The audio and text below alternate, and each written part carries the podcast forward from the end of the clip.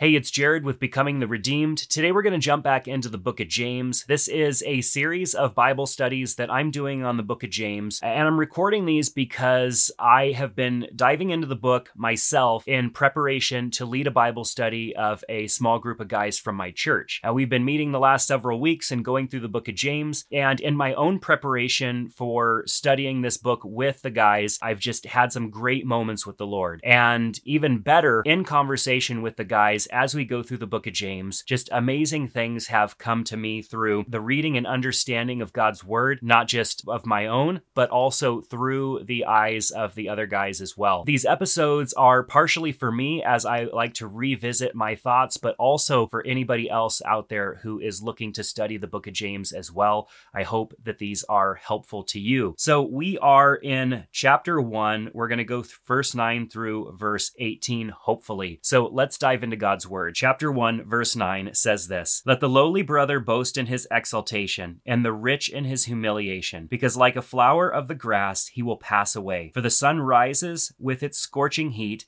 and withers the grass, its flower falls, and its beauty perishes. So also will the rich man fade away in the midst of his pursuits. Blessed is the man who remains steadfast under trial, for when he has stood the test, he will receive the crown of life which God has promised to those who love him. Verse 13 Let no one say when he is tempted, I am being tempted by God, for God could not be tempted with evil and he himself tempts no one. But each person is tempted when he is lured and enticed by his own desire. Then desire, when it is conceived, gives birth to sin, and sin, when it is fully grown, brings forth death. Do not be deceived, my beloved brothers. Every good gift and every perfect gift is from above coming down from the Father of lights, with whom there is no variation or shadow due to change. Of his own will, he brought us forth by the word of truth that we should be a kind of first fruits of his creatures. Let's go to the Lord. Heavenly Father, Lord, I just uh, lift these words up to you that we read off of a page, God, but it is the living word that you have provided for us, and it speaks uniquely into our own hearts and circumstances, God. I pray that as we go through your word, Lord, that you would reveal new things to me as I share the things that you've put on my heart prior to today. Uh, Lord, I just thank you for this time and lift it up to you. In Jesus' name, amen. So in verse 9, it starts with a comparison of a poor person and a rich person. And it's very easy for us to tie that to finances when I have money versus when I don't have money, or a poor person versus somebody who is rich. And we've seen it in the Bible that it is easier for a poor person to enter heaven, it's harder for a rich person. It's very easy to think financially. And there's truth to that. I've been self employed pretty much my entire adult life, and there have been times when I didn't have any new customers or clients in the pipeline, and I didn't see the ability to survive unless God intervened. And so I pray and pray, Lord, bring me new customers, bring me an opportunity so that I can survive the next couple of months. And God has always delivered. There was always an opportunity or something that came along, and that got me maybe another couple of months and got me down the road far enough to where I wasn't worried as much as I might have been before. But that circumstance drew me to the Lord and closer to the Lord, asking for help. Now, there are times when I've had abundance and I haven't had to worry for the next several months or maybe the next six months because I have that extra financial runway. In looking at those numbers in the bank account and understanding that, sometimes I get boastful and think in my heart, uh, look what I did. I got myself there and I don't have to worry so much. I'm not checking my bank account balance every couple days to make sure that it isn't zeroed out or upside down. And I feel boastful in myself. And so I can see these opportunities for me to get away from the Lord and start looking into my own ways, which, as the scripture states here,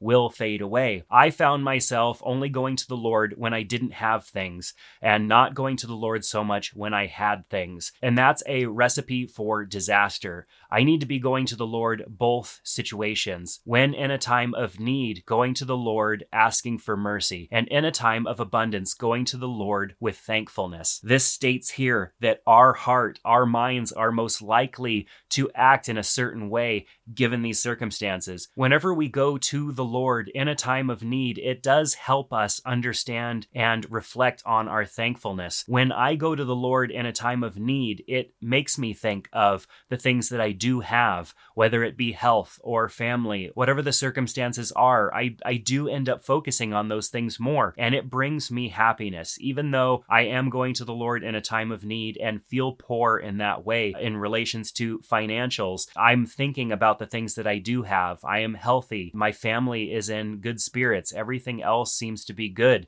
And so I am more thankful. When I am boasting in myself, I am all encompassed on my own abilities. I'm not thinking about other things. I'm not thinking about what led to that situation. I'm thinking, how great am I? And that is a fading mindset. That will result in me fading easily, just as the grass that withers and passes away. And then it states down here, so also will the rich man fade away in the midst of his pursuits. I am arrogant and boastful. I am not leading in a loving way. I am not leading as I have been called to as a believer in Christ. And that mindset, that way of dealing with things is not sustainable and will fade away. Let's jump up to verse 12. Blessed is the man who remains steadfast under trials, for when he has stood the test, he will receive the crown of life which God has promised to those who love him. Now, earlier in chapter 1, it talks about steadfastness and making sure that we don't try to take the easy way out when we are in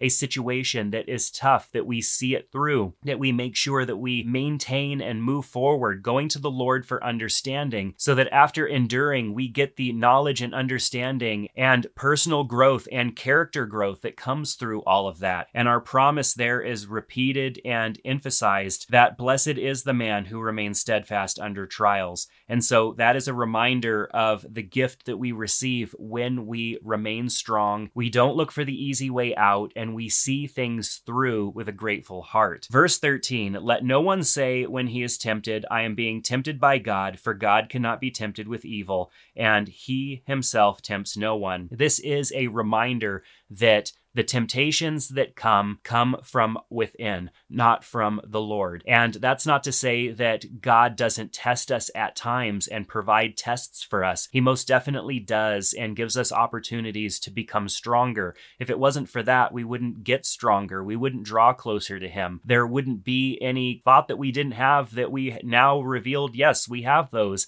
and I need to work towards removing those. That process wouldn't be possible without testing. But God does not tempt. Temptation comes from within us, it comes from desires that we have deep within our heart. In verse 14, but each person is tempted when he is lured and enticed by his own desire. That is how temptation happens, and that is how things lead to sin.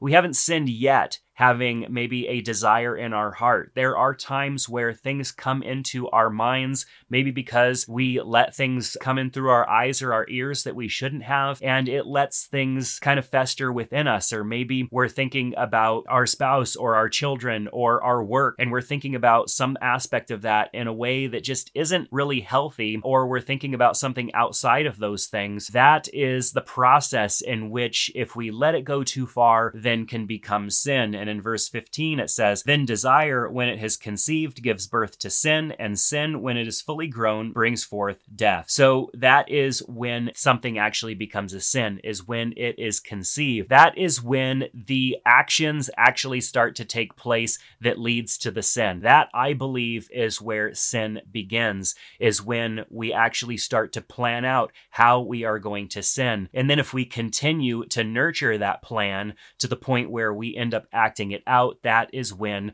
that sin is fully on display and it begins to lead to death if we stay there in that place. So, how do we prevent that? How do we prevent getting to the place where we start to plan our sin and put it into motion? Well, that is where we really need to be realigned with God. We need to recognize that something is starting inside of us. We're thinking about something or we have an attitude that we shouldn't have, and I need to immediately go off into the wilderness or into a secret place and be with the Lord and call to the Lord and say, God, what is this that has entered my mind? I don't normally think about this, but it is something that is now in my mind. Why and how? And I need to also get rid of this. And so going to the Lord in prayer and going to the Lord, asking to receive deliverance from whatever that desire is, whatever that little thought that is now starting to become something that you're grabbing onto and going to, the recognition of that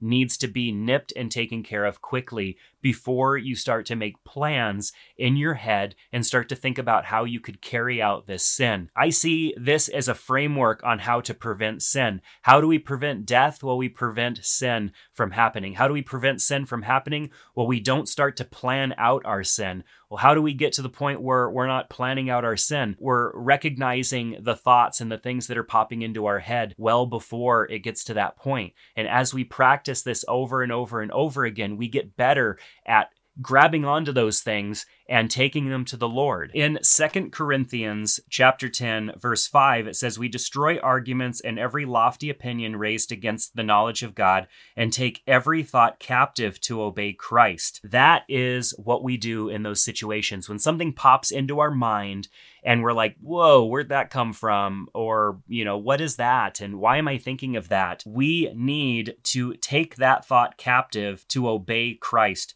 And we need to take that to God. So, how do we take a thought captive and make it obedient to Christ? Well, we stop in the moment. Whatever is happening, whatever is in our mind, we stop and we go to God in prayer. We stop that action from taking place we go to God and we hand that off to the Lord in prayer. That is how we destroy sin before it actually takes place and has a place in our heart where we are now thinking about carrying it out. So consider that verse and consider that your framework for getting rid of sin before it takes hold and starts to become something that you feel like you are now in the depths of. So to read it again, but each person is tempted when he is lured and enticed by his own desire. Then desire, when it has conceived, gives birth to sin, and sin, when it's fully grown, brings forth death. Something starts out as a thought. We fester on that thought for a little while. It starts to kind of become a desire because we're thinking about how that would be better than maybe our current circumstances. So we start to think about it. Then we start to make plans like, how could that actually, like, how could I do that? How can I make that a reality? And then as we start to make plans, we are getting closer and closer to actually carrying out the sin. And then, of course, if we get stuck in that sin and it has become a stronghold in our life, that very much can lead to death. And we want to be careful not to go down that road. Verse 16 Do not be deceived, my beloved brothers, for every good gift and every perfect gift is from above, coming down from the Father of lights, with whom there is no variation or shadow due to change. Sometimes we can see things that come our way as a gift, and maybe that isn't necessarily a good gift. We need to weigh everything that comes our way as did that come from the Lord? Is that something that came in light, which is God? Is that a good and perfect gift? Or is that something that I am desiring and I have now made that my desire and I am acting out in a way that brings sin into my life because I didn't measure up the things that I brought into my life up against what God's word says and what I feel is true because of what God has put on my heart through these words. That was a lot. But what I'm saying is we need to use God's word as a tool to align us to the Father so that we make sure we don't bring any gifts into our life that are not of light. It's very easy for us to want to justify the things that are coming into our life. Like, well, of course, God's giving me that. I have been working hard. I am deserving. I deserve to have that. And so God is giving me that. It's easy for us to put words in God's mouth and, and justify things. And it's saying right here, with whom there is no variation or shadow due to change. God is not different. God is not going to change. If God put us on a path and we feel we understand and know where that path is. Things that come at us that look good, that may not be in line with where we know that direction, that mission that God has given us, we need to be careful. Things can look good from the outside. And if we are not staying in alignment with the Father, then those things look attractive and we bring them into our lives and they cause damage. Verse 18 Of his own will, he brought us forth by the word of truth, that we should be a kind of first fruits of his creatures. That is an additional measurement in which we can align ourselves to the Father. Are the things that we are taking into our lives and putting out there into the world in alignment with the way that we should be according to God's word? We are called to love God, love people, and make disciples. And that can look very different based on where God has placed you versus where God has placed me. But the important thing is to remain aligned with the Father. If we're not aligned with the Father, we are going to boast in ourselves because we are not remembering God's mercy and the things that He has given us. We are leaning on our own understanding and thinking that we are great for some reason. We are not remaining steadfast under trials. We don't like that pain. We don't like the frustration that comes with those things. And so we're looking for an easy out, which is not allowing us to grow in Christ. We're also looking at temptations and we're wanting to blame those on someone else other than ourselves. We're allowing thoughts and things to come into our eyes and ears that then infiltrate our hearts, which produces desires that we then start to plan to act out. And if we're not in alignment with the Father, then we start to do those things. So we need to remain aligned in the Father because we are easily deceived and we look at things that come to us as things that we are deserving of. And because we do that, we are easily led astray because we don't stay in alignment with the Father. So, what is my encouragement for you? It's to stay in alignment with the Father. When you find yourself going a little bit off path for whatever reason or feeling a little bit of unease, it is a cry to realign with the Father. Take time to pray? Have you been in God's Word recently? It's time to do both of those things and make it part of a pattern of your life as often as needed, whether daily or continuously. Sometimes we have to take that kind of control over our thoughts and take those thoughts captive to make them obedient to Christ. Let me close us in prayer. God, thank you so much for your word. Lord, just as I have been reading through it yet again and reminding myself that I need to remain aligned in you, it is so easy for me to get off path. God, help me to stay aligned with you. Remind me when I am off path before I get too far off path. God, grab me and realign me with you. Lord, daily, by the minute, whatever it takes, God, grasp me and keep me close. Don't let me forget of the mercies that you have given me and the grace that you've provided me. I want to always remain in you and close down at your feet because I am easily led astray by my own mind, by my own heart. God, draw me near to you. Jesus' name, amen. Thank you so much for checking this out. Whether you're watching the video on YouTube or listening somewhere through a podcast app, I would ask that you subscribe or follow so that you can be notified when I put out new episodes. I would love to converse with you through the comment section of this video or through an email or through social media. So make sure to reach out and share something that God has put on your heart, whether it be through what we just went through today or what God is just doing in your life. I look forward to hearing about that and uh, rejoicing with you or praying with you through those different things that you've got going on. Make sure to reach out. That's going to do it for this episode. Thank you so much for being here today, and I hope to see you back in another one soon. Take care.